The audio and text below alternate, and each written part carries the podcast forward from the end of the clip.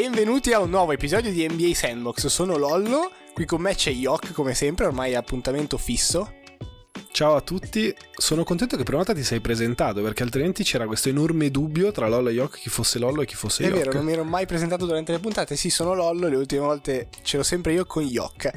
Pro... Ora, ora, che l'hai detto perderemo il 50% Ma dello smettila, share. non è vero perché poi ci verrà Ricky ad aiutarci a riprendere tutto il pubblico, dalle prossime puntate ha detto che ci sarà. No. No, non ci sarà. No, ti prego.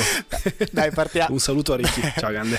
ok, è il ventottesimo, se non sbaglio, episodio e si parte. No, no, ma io, no, io, non vorrei dire neanche niente, ma lo faccio perché sono un podcast. Qua, no, stai zitto. Ho detto stai zitto. Mi, mi sto alzando, mi sto alzando. Mentalità. Ok, partiamo. Nella pausa Yok mi ha fatto un sacco ridere con le sue bellissime battute. Siamo fin... Incredibile ma vero. Siamo finalmente alle finals. Come sempre ci sono loro, ci sono i Golden State Warriors. E era dall'epoca di Bill Russell, quello che conosci tu, che una squadra non arrivava per 5 volte di fila alle finals. Una squadra, non LeBron, una squadra. Allora, premetto, premetto che B. Russell non lo conosco, cioè di persona mi piacerebbe molto, però una volta l'ho incrociato in un corridoio, non so se aiuta. Sì, però è incredibile, sì sì, è un senza precedenti, anche perché poi non contano i Celtics di Russell. L'episodio purtroppo. su Russell ce lo sparerai d'estate quando non ci ascolta nessuno e un monologo di 55 minuti. azze- vi preparo. e azzeriamo gli ascolti. Esatto. ok quindi ultime 5 finals. Sempre GS ultime 4 finals quindi togliamo questa. Sempre Cleveland sempre LeBron. Allora quest'anno LeBron ha deciso di non fare più le finals di andare a Ovest. E il confronto che ti lancio quindi è a livello di giocatore singolo LeBron dell'anno scorso, che ricordo è, ha girato a 34 di media col 54 al campo, 9,9. Tanto per dire a Russell, grande, eh, gra- Russell Westbrook, non Bill, grande, belle le triple doppie. Io le faccio ai playoff, però quando conta. Mi stavo già alterando. Quando, quando conta, ma Russell non ha mai fatto una tripla doppia nella sua vita, probabilmente. No, le faceva. No, perché non la sapeva, non sapeva né tirare, non sapeva passarla, esatto. però sapeva vincere. Sempre, cosa che. Sempre, dai. Insomma, LeBron. allora, confronto LeBron dell'anno scorso, Kawhi di quest'anno. Anche, dico i numeri anche di Kawhi, che li ho letti prima, leggiamoli: 31 di media e si avvicina a quel 50-40-90, che sono tiro da 2, tiro da 3 e ai liberi. Che tenerla anche ai playoff è assurdo. Chi prendi? Allora, allora. allora. Intanto, no, perché volevo iniziare perché hai detto una frase secondo me bellissima. Wow. E perché dicevi: LeBron ha fatto 4 finali di fila No, e poi non è che hai detto quest'anno ha deciso di andare a Los Angeles e poi purtroppo non si è qualificato. No, no, ha detto e poi quest'anno ha deciso di non fare le finals. Enough. Cioè, come se andare a Ovest sia. Vabbè, non le faccio, a posto così. Che ci può anche stare. e, no, e poi sul confronto di per sé, allora. Onestamente, quindi non sto para- metto non subito la postilla cazzate. iniziale. Okay. Esatto, no, le cazzate dico a prescindere, questo è spero che sia chiaro. E no, devo dire che sto semplicemente valutando le due post season, prendo Kawhi. Mi dai anche due spiegazioni o la chiudiamo qua? No, finita. Ah, devo argomentare? Dai, dammene una almeno. Ah. No, allora, parto con dei numeri così faccio anche la persona noiosa e leggermente colta. Perché secondo me i numeri importanti sono Kawhi, offensive rating 111,6, LeBron 110, quindi più o meno ci siamo. Eh, impact estimate, Kawhi 20, LeBron 23. Sì, ma spiegale, perché sennò perdiamo... Cioè io no, già non di cosa siano, però mi sembravano dei buoni numeri, quindi li ho detti. E no, il numero che in realtà interessa è il net rating, quindi semplicemente offensive rating meno defensive rating, mi sembra già un po' più comprensibile. Kawhi 10, LeBron 1,5. Malino. E questo prima prima di giocare contro Golden State in finale. Ah, infatti, cioè, questi sono solo i primi tre turni. per dirti sì, però poi con GS li hanno massacrato. No, no, infatti con GS va a meno 2,7. Ok, vabbè, quello ci Morbido. sta. Però in effetti prima Quindi, non benissimo. Esatto, e quindi questo secondo me è la chiave, cioè che Kawhi rispetto a LeBron ti dà quel qualcosa in più in difesa e in, non so come entrambi stanno riuscendo invece a mantenere un'efficienza offensiva senza precedenti. Questa secondo me è un po' la chiave che ti do io, cioè a parità di, di attacco più o meno, una, dall'altra parte c'è una difesa che abbiamo visto su Giannis incredibile, semplicemente incredibile. Vabbè, aggiungiamo anche che gli scontri che ha avuto LeBron a livello di squadra dall'altra parte non erano confrontabili comunque con i Bucks di quest'anno, con Fila di quest'anno e con Orlando, che comunque la sua figura l'ha fatta. No, esatto, esatto. una cosa su cui secondo me Kawhi, tra l'altro, può imparare molto dalle LeBron dell'anno scorso è la gestione delle energie, perché abbiamo visto un Kawhi che ha giocato dei minutaggi Eh sì, non ha, assolutamente senza senso, non è mai uscito. non ha mai giocato i back-to-back in stagione e adesso si sta spremendo. Sì, perché cioè, non è mai uscito, credo. E se tu prendi LeBron dell'anno scorso che ha fatto una stagione, cioè, sen- davvero a livelli assurdi come minutaggio, come energie spese, tutto quello che vuoi. Cioè lui arrivava, mi ricordo ai playoff, tir liberi della squadra avversaria e cioè, si fermava sul suo tiro libero. Non, non- non camminava neanche. Cioè lui diceva no, ma sto giro lo salto, dai. Bravi voi, raga. Ci sta, ci sta. No, che sono quelle piccole Sì. cose. Io mi ricordo che sentivo i, i vari pod, The Ringer, eh, The Jumps, Starters. Cioè, impazzivano su queste cose. Cioè, le piccole cose che fa LeBron per mantenersi fresco sono incredibili. Cioè, è un giocatore di un'intelligenza senza precedenti. Kawhi, questi playoff, secondo me, potrebbe forse imparare un paio di cosine. Perché poi finisce a zoppicare a gara. Durante i tiri liberi lui si metteva a correre invece. Esatto, si fa, fa i piegamenti. che, che toro. Ma aspetta, se Kawhi riesce a tenere questi numeri, leggevo che se riesce a tenere delle cifre, tra l'altro neanche enormi, tipo 25 di media in 4, facciamo finta che pigliano una swippata e finisce 4-0, quindi giocano meno partite possibili. Se, se gira, questa prendiamola dopo. Se gira a 25, cifre abbastanza abbordabili per lui, entra nei primi 10 come punti segnati nella post-season. Quindi stiamo parlando veramente di una delle post-season a livello di scorer più assurde di sempre. E aggiungo, giocando le, le- le prime metà delle partite senza forzare niente, ma senza. cioè, ha passato dei quarti senza tirare Kawhi. Quindi, veramente, oltre alla quantità, ha un'efficienza incredibile. Cioè, sono spostati tutti nel terzo e quarto quarto quando conta. Quindi, Però non mi sfuggi, Lollo. Cioè, io ho risposto, tu non ancora. Chi prendi? mi sono dimenticato che avevi preso tu.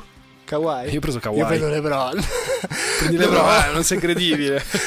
Eh, LeBron ne ha vinte. No, LeBron è arrivato. No, no, ma il confronto. no- non, non apriamo troppo il confronto. Come non apriamo troppo il confronto? Era questa, No, ma cioè, non- questa è la chiave. no. Dai, dai, chi prendi? Prendo LeBron. non prendi LeBron. Pre- no, Ma non ce la smettila. faccio, non ce la faccio. Dovevo- volevo fare l'altro, ma non ce la faccio. ma Kawhi, cioè io sono innamorato un venduto, io sono, sei un finto. Io sono innamorato di Kawhi da San Antonio quando ha vinto l'MVP, quando ha giocato quelle finals e quando secondo me ha massacrato a livello difensivo LeBron. Però secondo me invece è, è- una cosa impressionante perché poi in realtà io non voglio essere quello che deve sempre andare contro LeBron, cioè non è questo lo, diciamo, lo scopo dell'esercizio. LeBron l'anno scorso ha fatto una post-season incredibile, a un livello da top 3, 4, 5 che dir si voglia di sempre, cioè non è che stiamo parlando di pizza e fichi. E secondo me questo va a farti capire quanto questa post-season di Kawhi sia semplicemente pazzesca, ha un tiro iconico, anche se non so, tu dici è più o meno iconico con i 26 rimbalzi sul ferro? Tra l'altro, veramente mai successo nella storia. Ma eh, fa ridere che il tiro che rimane alla storia, perché è l'unico di per sé nella storia, è stato carambola completamente casuale. Ma infatti, cioè, di sponda la messa. veramente a caso. Cioè, meglio una tabellata a questo punto. Tra l'altro poi con una delle foto secondo me più belle di Sì. sempre, perché la composizione che è quasi caravaggesca che c'è dietro è incredibile. Abbassiamo, abbassiamo, abbassiamo un po' il livello. Perché Ma c'è caravaggesca. anche l'uso del, rosco, del rosso che secondo me aggiunge a La questo... parola caravaggesca in un episodio di NBA Sandbox non pensavo sarebbe Ma mai uscita. è... Questa è l'essenza dell'infotainment, signore e signori. La basta, basta, posso chiudere qua. Me l'aspettavo più da Silve questa, questa parola. Aspetta, ti- stiamo un attimo qua. E invece a livello di mentalità, perché quello non c'è confronto. Se devo trovare il motivo per il quale prendo LeBron in questo confronto, è quello che porta a livello di mentalità. A livello di mentalità non, non- non c'è neanche da discutere. Kawhi ha questa pecca che cioè, sembrava scontento. Ha fatto un sì a fine partita di gara 6 e poi basta. Anche nella, nella- come si chiama? nell'intervista con, con Kristen, cioè rispondeva come se fosse gara, terza partita di, di regular season. Non si diverte. Cioè, non, e questo non. Ah, ti dà un po' fastidio. Cioè, No, beh, sicuramente è più bello, diciamo, quando un giocatore mostra emozioni, ma anche quando un essere umano mostra emozioni. È come. Cioè, vai al cinema, vedi Endgame, non vi spoilerò il finale, però. Vabbè, è passato un mese, succede qualcosa. Vabbè, ma io sono, io sono un galantuomo. E succede qualcosa a Iron Man, vedi delle emozioni sul volto dell'attore e dici figo, posso immedesimarmi in questa emozione. Invece in Kawaii questa cosa va un po' mancando. Però, no, tornando al, al concetto poi proprio di, di leadership, te la giro però nell'altro senso, perché forse è vero che Kawaii fa vedere meno emozioni, però onestamente... È più efficace. Ora, no, no, no, no, ma chi se ne frega? Prendi i compagni di squadra che ha avuto LeBron in questi anni. Ora, questa cosa può essere forse un po'. mm, come dire, può, può essere presa male, però quanti di questi compagni di squadra sono stati più forti giocando con LeBron? Tu dall'altra parte hai una squadra che non è mai arrivata alle finals, hai gente come Lauri, come Van Vliet, cioè che stavano che playoff fanno regolarmente cagare, scusate, sono scurrile, ma non c'è altro modo per descriverli. E ora con la leadership di Kawhi, che secondo me è una leadership fuori dal campo, una leadership silenziosa, è una leadership non emotiva, però stanno giocando a un livello non hanno- a cui non hanno mai giocato nella loro carriera. E secondo me questa cosa cioè va rimarcata perché comunque cioè quello io, io non voglio uno che si mette che salta sul tavolo e si mette a urlare come una scimmia cioè voglio uno che ti faccia giocare bene no?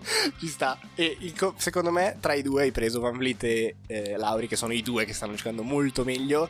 Van Vliet rischia di essere anche casuale ris- rispetto anche ai numeri che sta facendo, ma comunque sono due o tre partite. Lauri, secondo me, è proprio l'esempio. Cioè, gli anni scorsi non era un giocatore di basket ai playoff, scendeva di livello. Quest'anno, quest'anno determinante. Secondo me la parola giusta è determinante per Lauri. esatto E quindi esatto. sì, ti, ti do ragione su questo, ma in realtà era quello che dicevo anch'io un po' di tempo fa. Probabilmente mi sono confuso a vedere, boh, a vedere la serie.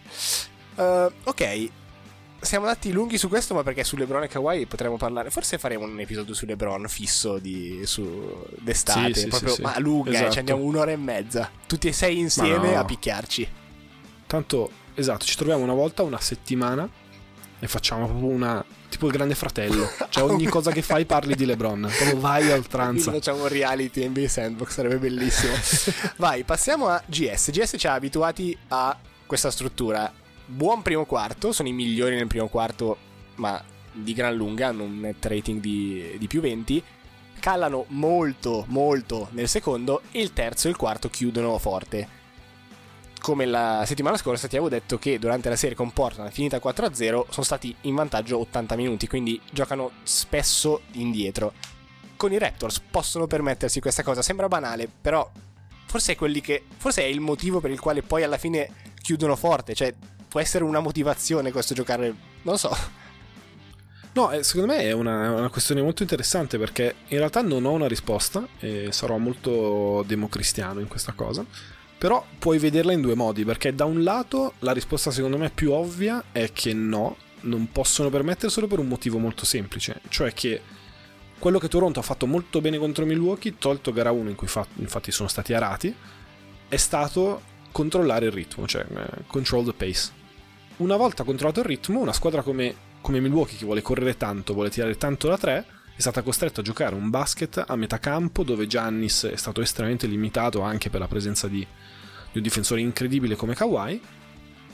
E questa cosa ti permette fondamentalmente di mantenere un vantaggio. Perché poi è questo. Poi, vabbè, Toronto è stata anche molto brava a rientrare in partita. Infatti, è stato un po', secondo me, l'off season delle remontate, anche un po' in generale, ecco, non solo per, per Golden State. Abbiamo visto tante serie con tanti ribaltamenti, che è un po' anche la natura del gioco ora col tiro da tre. Cioè, non sei mai sicuro perché un'altra squadra mette 5 bombe e improvvisamente sei lì. Però la questione è che Golden State deve riuscire ad alzare il ritmo per rientrare. L'ha fatto contro Portland molto bene, corsa tanto in contropiede, partendo dalla difesa. Non è detto che riesca a farlo contro, contro Toronto, che è una squadra che gioca tanto ai 24, gli piace molto placarsi, va in contropiede solo quando serve. Però, e quindi queste sono un po' le argomentazioni per, Sì, eh, Tor- per la- Toronto non ha nessun problema a giocare ai 90, ma proprio nessuno. Anzi, anzi. Anzi, sono contenti. Anzi, esatto. Quanto la panchina può aiutare a fare questa cosa? Perché fino a che c'è dentro Kawhi, che un possesso. I possessi che gioca alla fine, che sono palla in mano a lui, 15 secondi e piccherò la destra, o addirittura uno contro uno a destra, e quindi proprio ammazza il ritmo. Quanto invece gli altri quintetti, quindi quelli senza Kawhi, riescono a farlo? Perché con Powell riescono. hanno Powell è uno dei pochi a Toronto, sen- tolto Kawhi, che riesce a crearsi un tiro da solo. Gli altri invece secondo me hanno bisogno di quel ritmo. Quindi come si incastra? Perché... Cioè, Secondo me, secondo me la, la questione della panchina e di come giocano senza Kawhi è allora tanto è Lauri, perché se Lauri è in, in giornata, riesce a, lui più che crearsi un tiro riesce a creare tanto per i suoi compagni di squadra. Quindi magari riesce a creare un po' di pesca quello che è nel dunker spot, pesca uno che esce da un blocco, insomma, con le sue penetrazioni riesce a, fare, a creare tanto movimento secondario.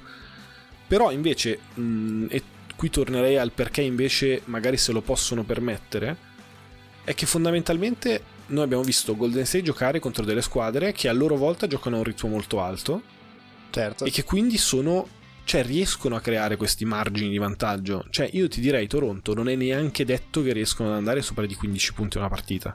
Perché non hanno, cioè non hanno fisicamente il numero di possessi per farlo. Adesso ti prendo un nome e un cognome. Danny Green.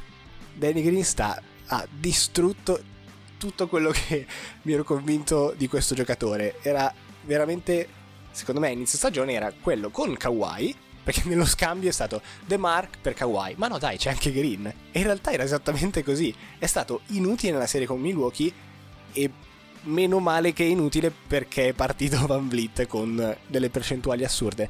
Ma lui, secondo me, doveva essere quel giocatore che ti portava quello che ha portato Kawhi. Non ha portato né il tiro da 3, 6 su 32 dal campo contro Milwaukee.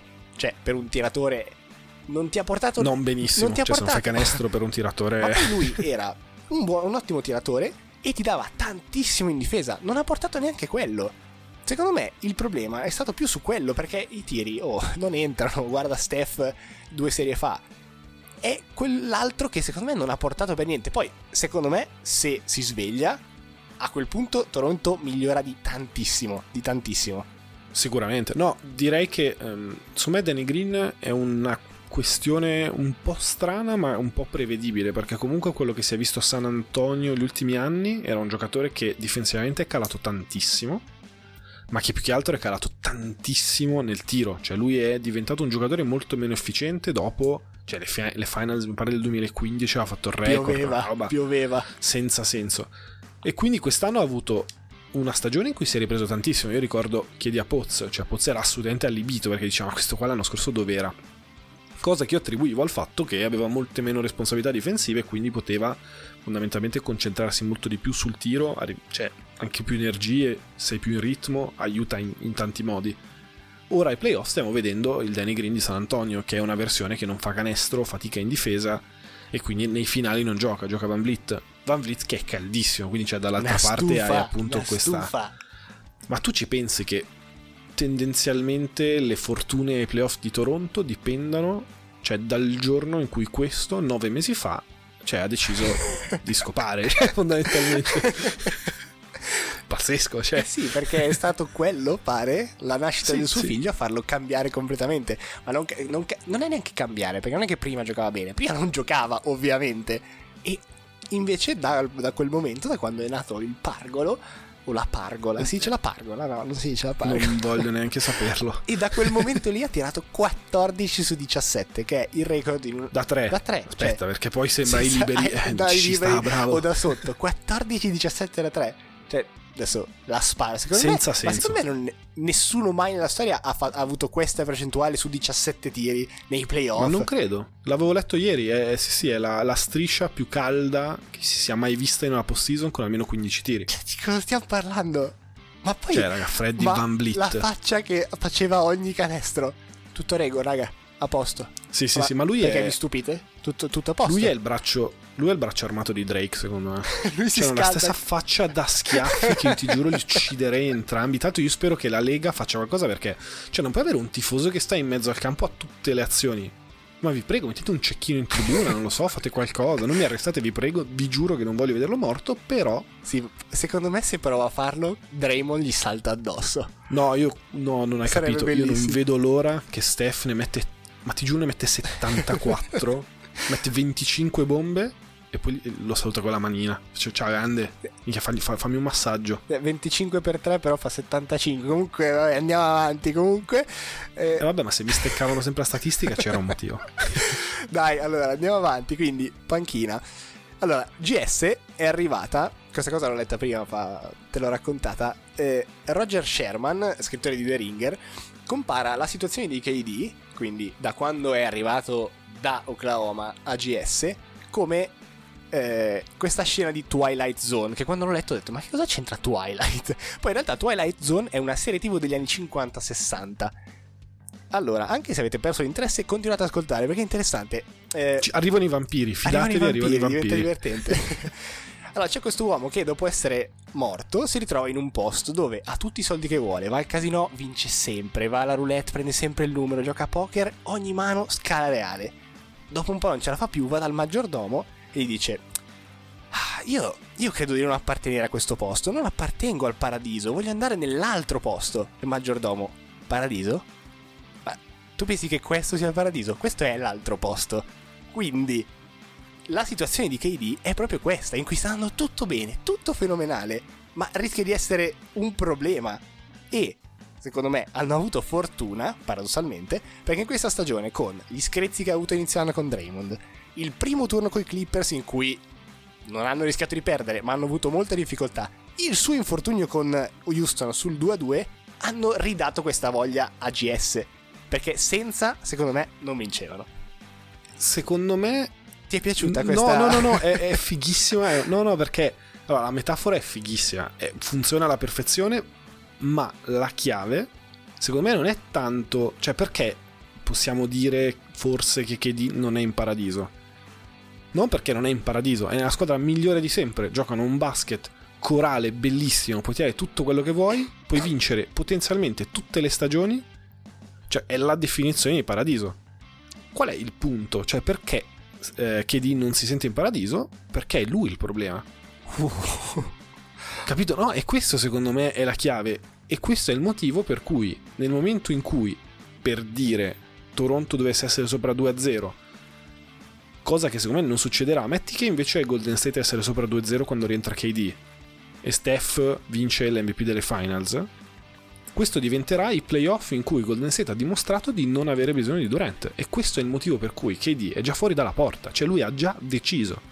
Perché è da due settimane che tutti i media stanno dicendo: Ah, vedi, cioè Steph ne mette tripla doppia, 37 di media. Cioè, ma che di chi? Sì, Steph si lamentava nelle interviste perché al diceva, ma i giornalisti al posto di apprezzare questo basket corale, fenomenale, spaziale, unico nella storia, appena si fa male KD, correte a dire, ma siete meglio senza, è vero? Vi divertite di più, vero? E quindi, cioè, è assurdo e Steph che cerca di fare il compagno, il, il compagno bravo che difende il suo compagno. In realtà è lo scenario perfetto per vincere finalmente quell'MVP che non ha mai vinto. E quindi bravo, bravo, eh. però alla fine tu chiudi bene comunque. L'altro no, meno. tra l'altro. E infatti è quando, tornando poi al discorso di le prime due partite senza KD, secondo me non succederà mai che Toronto sarà sopra 2-0 perché KD o non KD, cioè questa è la serie che fondamentalmente decide secondo me la legacy di Steph. Perché Steph ora ha tre titoli in quattro anni, però ha un- una serie in cui si è bruciato un 3-1, che comunque già Rimane. è un- una macchia. E in quattro stagioni, tre titoli, zero MVP delle finali, nonostante due MVP di stagione regolare. Cioè è riuscito a vincerlo Iguodala. Iggy, Iggy, Iggy. E tra l'altro è dal bello, 2011, è dal 2011 che è un'ala piccola a vincere il... Un'ala, non esiste più l'ala piccola, è un'ala che vince l'MVP delle finali. Quindi sarebbe pure, secondo Uh. me, È vero. esatto. E anche se poi non ho, in realtà non sono d'accordo, perché se parli di Ale, allora anche Novitsky nel 2011. Ma vabbè. e, e quindi fondamentalmente è la sua occasione per mostrare appunto che lui è Steph ed è, se non il giocatore più forte del mondo, il secondo giocatore più forte del mondo. Comunque è bellissimo come stagione di Steph, carriera di Steph unica, e non andiamo avanti, ma se stecca queste finali, ma se stecca queste finali, Eh, scende di brutto. Sì, È sì, sì. Eh, vabbè, ma E, Perché- e, a- e allargala, cioè andiamo tre pari, gara 7, se tira a 0-15, comunque scende. È incredibile. Eh, è il bello è del basket. bellissimo, è bellissimo. E tra l'altro, anche qui, che è il motivo per cui in realtà KD mi fa ridere perché c'ha questo modo poi di fare sui social dove fa il bambino, si mette a litigare con i teenager, cioè si ripiglia, nel senso, ma io ci avessi i tuoi soldi, ma, ma manco ce l'ho un account Twitter, ma ce la fai?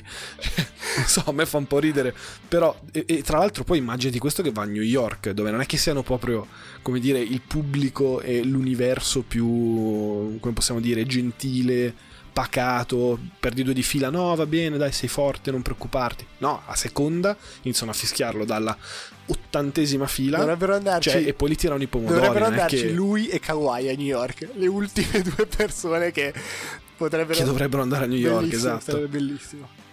Esatto.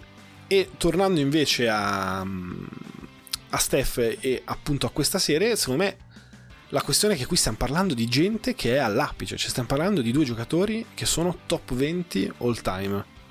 E questo è il motivo per cui Steph, da questo top 20, se vuole entrare nella top 10, cioè de- deve dimostrare che lui in finale playoff vince. Cioè un giocatore vincente, ti fa 7 partite della Madonna, ti fa 4 quelle che servono. E questo secondo me lo fa entrare a quel punto, cioè tra quello, la stagione MVP unanime, l'MVP l'anno prima, l'aver battuto comunque LeBron tre volte su quattro, quello ti fa entrare secondo me nella top 10. Hai reinventato il basket quasi. Quan- Però la... no? Vai, vai, scusa. quanto, quanto dobbiamo tornare indietro per trovare, premettendo che KD torna, diciamo, a gara 3, cosa probabile, probabilmente non vola neanche a Toronto, quanto dobbiamo tornare indietro per trovare uno scontro alla Kawhi contro KD? Io sono già elettrizzato. È Cioè, cosa devi tornare Eh. indietro? Non c'è mai stato Kobe LeBron? Pazzesco, Questo- che è uno dei più grandi peccati nella storia. E... Sì, forse Io ti direi... Kawhi LeBron? No, Però no. perché Kawhi Eh, era sconosciuto. Esatto, E lontana. ti dirò due giocatori offensivi totali che si, che si marcano, che vanno mano a mano e No, non lo so. zero. o vai o torni Vabbè, nei tuoi anni, Ecco. o se no... no no perché sono tentato di dire Magic Bird però Eh, non siamo a quei eh, livelli secondo me esatto. non siamo a quei livelli perché cioè lì è proprio eh, lì c'è una storia dietro lì hai Sì. a parte che secondo me sono più forti però vabbè questo Vabbè. immagino possa bastano anche che non chiedi a te Silve e, e poi va tutto bene Aspetta, questo, questo probabilmente lo faremo. Faremo un episodio dell'estate in cui ognuno porta i suoi top e ci scorniamo a pensare a chi è più forte. Però lì voglio la webcam perché quando prendo Silve gli rompo la testa su una sedia voglio che ci sia anche il video perché deve essere una soddisfazione a 360 gradi. E... No Silve ti voglio bene, però sai, sai che lo farei. Sallo, sallo. E... no, e no- non mi viene perché secondo me ah, non abbiamo mai avuto così tanti giocatori forti. A parte che cosa stiamo dicendo? L'anno scorso LeBron KD, cioè scusami. LeBron, KD. Hai ragione. Nah. Ho avuto. Ok, però tolto questo. Facciamo finta che non abbia mai giocato contro. Sì, ma aspetta, Tolti gli ultimi fermo. due anni. LeBron l'anno scorso, per esempio, come hai detto, prendi- chi era il secondo dopo LeBron l'anno scorso? Larry Nance. Ok, No, cioè, Kevin quest'anno, Love, quest'anno con Kawhi chi prendi? Lauri? Siakam? Prendi, Siakam, prendi Van. Vliet, ovviamente. Ma oltre a Van Vliet. No, no, io prendo il figlio di Van Vliet. o figlia, non ho idea di che genere abbia.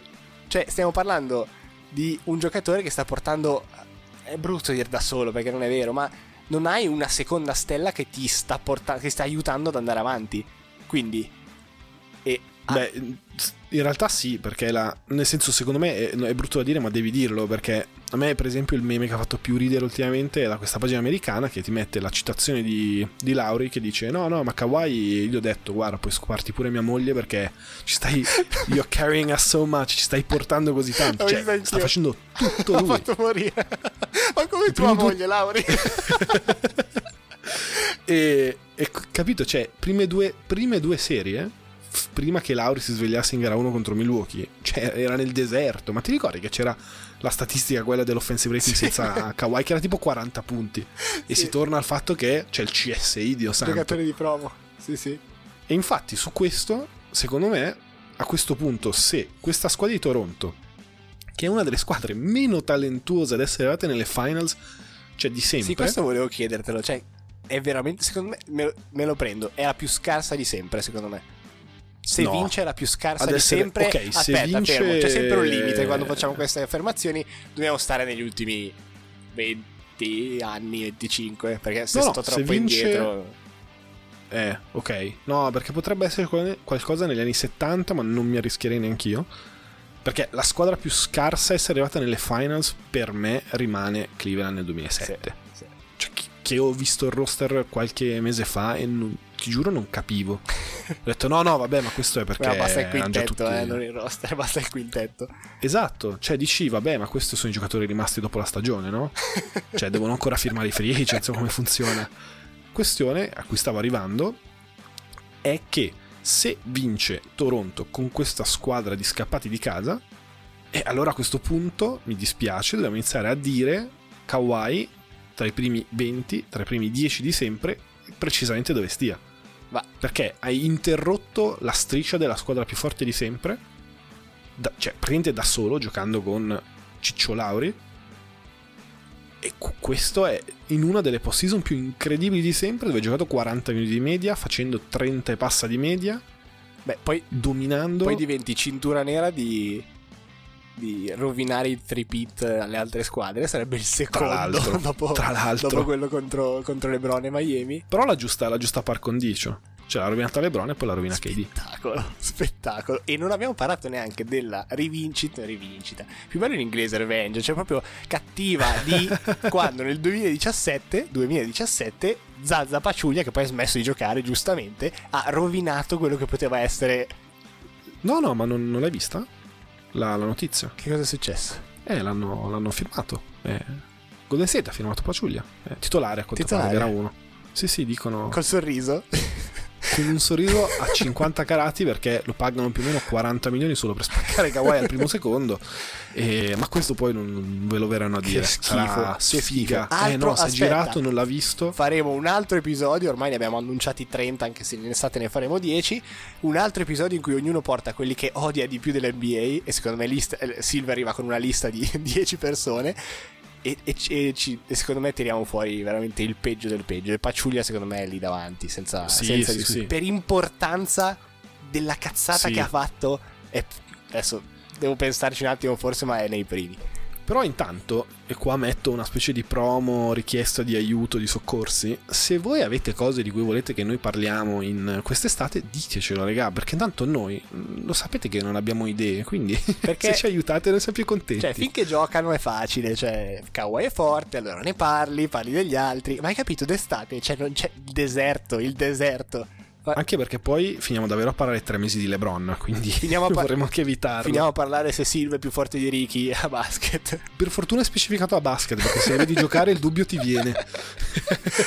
ok, va bene, direi che siamo andati, abbiamo parlato di tutto, come sempre, è sempre divertente. Manca è sempre una sempre. cosa però. Cosa È manca? sempre sempre, però in tutto ciò io dico Golden State 4-1.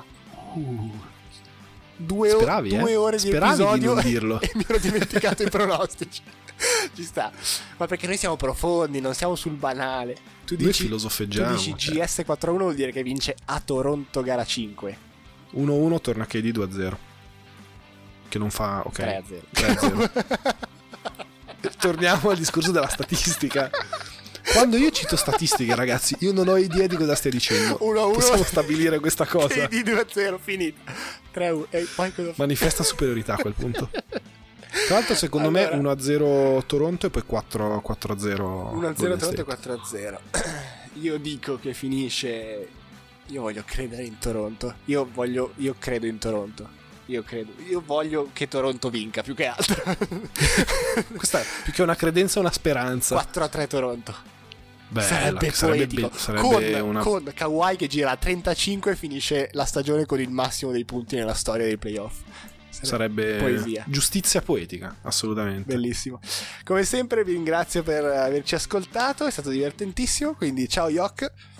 Ciao Lollo, grazie. Ciao Lollo, qualcosa di meglio non ce l'hai? In canna, Eh no, perché sto... Silve. Sono già io sono già loggato a questo È punto. già finita?